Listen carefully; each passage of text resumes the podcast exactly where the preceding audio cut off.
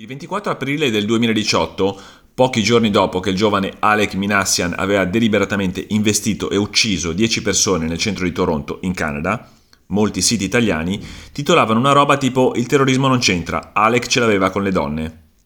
Oltre due anni dopo, la seconda parte del titolo è ancora corretta, perché il killer ce l'aveva effettivamente con il genere femminile.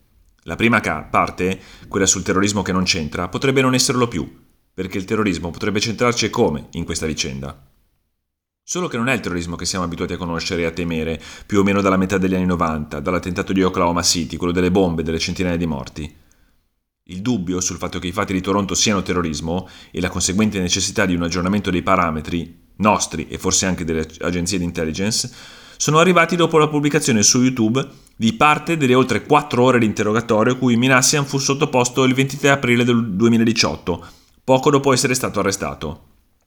Nel lungo colloquio con il detective Rob Thomas, il 25enne, accusato di omicidio plurimo e tentato omicidio plurimo, racconta di essere stato radicalizzato online a partire dal maggio del 2014 e anche di essere entrato in contatto, sempre via internet, prevalentemente su siti come Reddit e 4chan, con Elliot Roger e Chris Harper Mercer, morti suicidi nel 2014 e nel 2015, dopo aver ucciso rispettivamente 6 e 9 persone in due diversi attacchi. Di più, dopo un'iniziale reticenza, Minassian parla apertamente della ribellione dei beta, di un piano per rovesciare la società, scuoterla nelle sue fondamenta, mandare i normali nel panico e costringere le donne a riprodursi con noi in cell. Aspetta, cosa? Riprodursi con chi? Quelli di cui Minassian stava parlando sono giovani uomini eterosessuali, prevalentemente fra i 20 e i 30 anni, bianchi, come lui cioè, che ritengono di appartenere alla categoria degli involuntarily celibate, da cui incel. Sono lì involontariamente celibi, single non per colpa loro, secondo loro, che si sentono rifiutati dalle donne, non riescono ad avere con loro relazioni sentimentali e nemmeno sessuali. A un certo punto dell'interrogatorio, Minassian lo dice chiaramente al detective Thomas. Non riusciamo a farcele.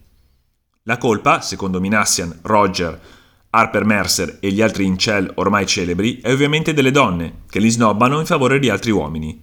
Ed è da qui che nasce la violenza. I motivi per cui questa violenza viene avvicinata da molti analisti del terrorismo sono molteplici.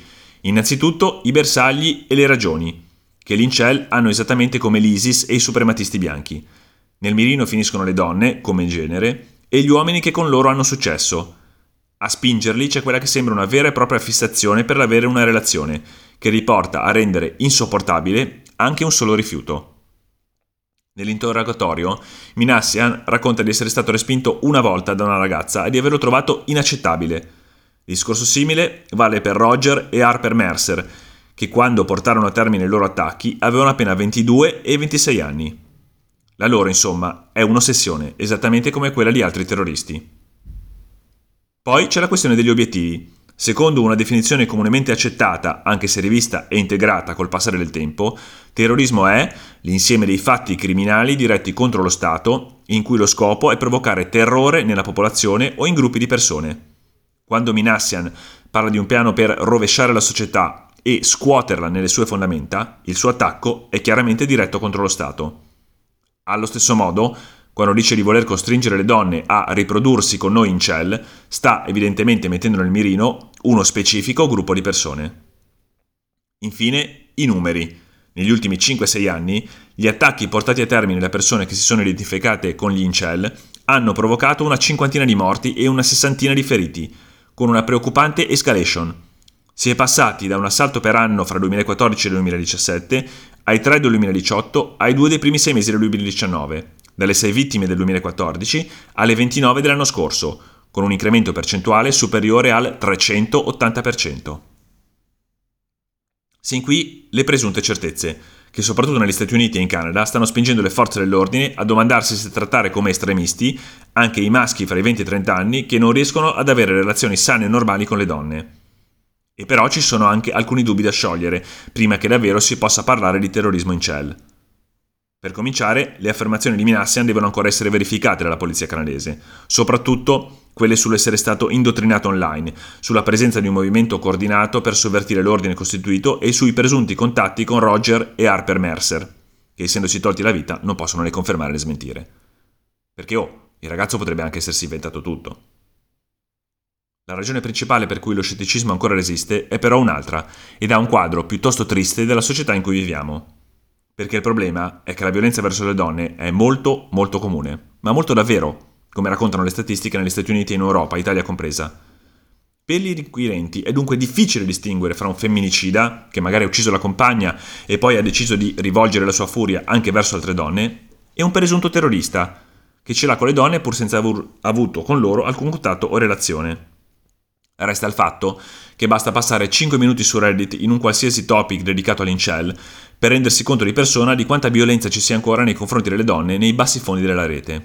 Su Incel Tears o Sellouts, che hanno sostituito Brain Cells dopo che la discussione era stata chiusa perché i partecipanti avevano violato le linee guida del sito su bullismo e violenza verbale, c'è chi dice che le donne sono ridicole, perché nonostante tutti i suoi sforzi non riesco a farmele. Chi se le prende con i froci, che scopano come conigli.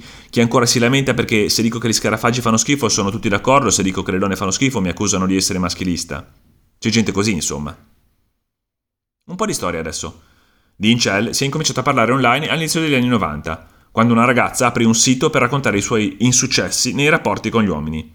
La giovane abbandonò poi il progetto all'inizio degli anni 2000 anche rinnegando la direzione che la discussione aveva preso. Da allora, il sottobosco Incel ha avuto una presenza crescente nei forum, nelle chat, nelle discussioni online, in cui gli uomini si lamentavano delle loro difficoltà ad approcciare le donne.